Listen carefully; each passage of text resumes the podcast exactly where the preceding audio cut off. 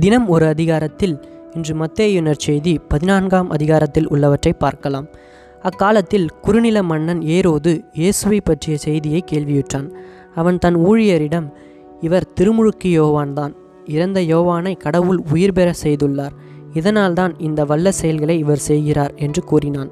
ஏரோது தன் சகோதரனான பிலிப்பின் மனைவியாகிய ஏரோதியாவின் பொருட்டு யோவானை பிடித்து கட்டி சிறையில் அடைத்திருந்தான். ஏனெனில் யோவான் அவனிடம் நீர் அவளை வைத்திருப்பது முறையல்ல என்று சொல்லி வந்தார். ஏரோது அவரை கொலை செய்ய விரும்பினான். ஆயினும் மக்கள் கூட்டத்தினர் அவரை ஓர் இறைவாக்கினர் என கருதியதால் அவர்களுக்கு அஞ்சினான். ஏரோதின் பிறந்த நாளில் ஏரோதியாளின் மகள் அவையினர் நடுவில் நடனம் ஆடி ஏரோதை அகமகிழச் செய்தாள். அதனால் அவள் எதை கேட்டாலும் அளிப்பதாக அவன் ஒரு வாக்குறுதியை ஆணையிட்டு அறிவித்தான். அவள் தன் தாய் சொல்லிக் கொடுத்தபடியே திருமுழுக்கியோவானின் தலையை ஒரு தட்டில் வைத்து இங்கேயே எனக்கு கொடும் என்று கேட்டாள். இதை கேட்ட அரசன் வருந்தினான். ஆனாலும் தான் விருந்தினர் முன் ஆணையிட்டதால் அதை அவளுக்கு கொடுக்க கட்டளையிட்டான். ஆள் அனுப்பி சிறையில் இருந்த யோவானின் தலையை வெட்ட செய்தான். அவருடைய தலையை ஒரு தட்டில் வைத்து கொண்டு வர செய்து அதை சிறுமியிடம் கொடுத்தான். அவளும் அதை தன் தாயிடம் கொண்டு சென்றாள். யோவானுடைய சீடர் வந்து அவருடைய உடலை எடுத்து சென்று அடக்கம் செய்தனர். பின்னர் இந்நிகழ்ச்சியினை இயேசுவிடம் போய் அறிவித்தனர். இதை கேள்வியுற்ற இயேசு அங்கிருந்து புறப்பட்டு படகில் ஏறி பாலை நிலத்திலுள்ள தனிமையான ஒரு இடத்திற்கு சென்றார். இதை கேள்விப்பட்ட திரளான மக்கள் ஊர்களிலிருந்து கால்நடையாக அவரை பின்தொடர்ந்தனர். இயேசு அங்கு சென்றபோது பெருந்திரளான மக்களை கண்டு அவர்கள் மீது பரிவு கொண்டார். அவர்களிடையே உடல் நலமற்றிருந்தோரை குணமாக்கினார். மாலையான போது சீடர் அவரிடம் வந்து இவ்விடம் பாலை நிலமாயிற்றே நேரமும் ஆகிவிட்டது. ஊர்களுக்கு சென்று தங்களுக்கு தேவையான உணவு வாங்கி கொள்ள மக்கள் கூட்டத்தை அனுப்பிவிடும் என்றனர். இயேசு அவர்களிடம் அவர்கள் செல்ல வேண்டியதில்லை நீங்களே அவர்களுக்கு உணவு கொடுங்கள் என்றார். ஆனால் அவர்கள் அவரை பார்த்து எங்களிடம் இங்கே ஐந்து அப்பங்களும் இரண்டு மீன்களும் தவிர வேறு எதுவும் இல்லை என்றார். அவர் அவற்றை என்னிடம் இங்கே கொண்டு வாருங்கள் என்றார். மக்களை புல்தரையில் அமருமாறு ஆணையிட்டார். அவர் அந்த ஐந்து அப்பங்களையும் இரண்டு மீன்களையும் எடுத்து வானத்தை அண்ணார்ந்து பார்த்து கடவுளை போற்றி அப்பங்களை பிட்டு சீடர்களிடம் கொடுத்தார்.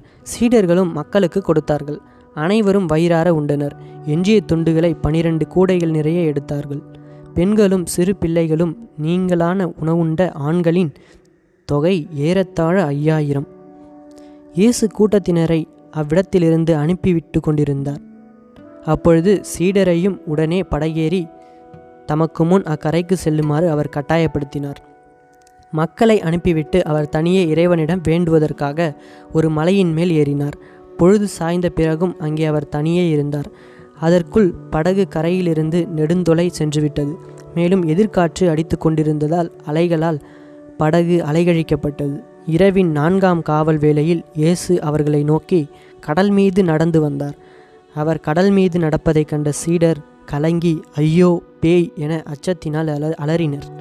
உடனே இயேசு அவர்களிடம் பேசினார் துணிவோடு இருங்கள் நான் தான் அஞ்சாதீர்கள் என்றார். பேதுரு அவருக்கு மறுமொழியாக ஆண்டவரே நீர்தாம் என்றால் நானும் கடல் மீது நடந்து உம்மிடம் வர ஆணையிடும் என்றார். அவர் வா என்றார். பேதுருவும் படகிலிருந்து இறங்கி இயேசுவை நோக்கி கடல் மீது நடந்து சென்றார். அப்பொழுது பெருங்காற்று வீசியதைக் கண்டு அஞ்சி அவர் மூழ்கும்போது ஆண்டவரே என்னை காப்பாற்றும் என்று கத்தினார்.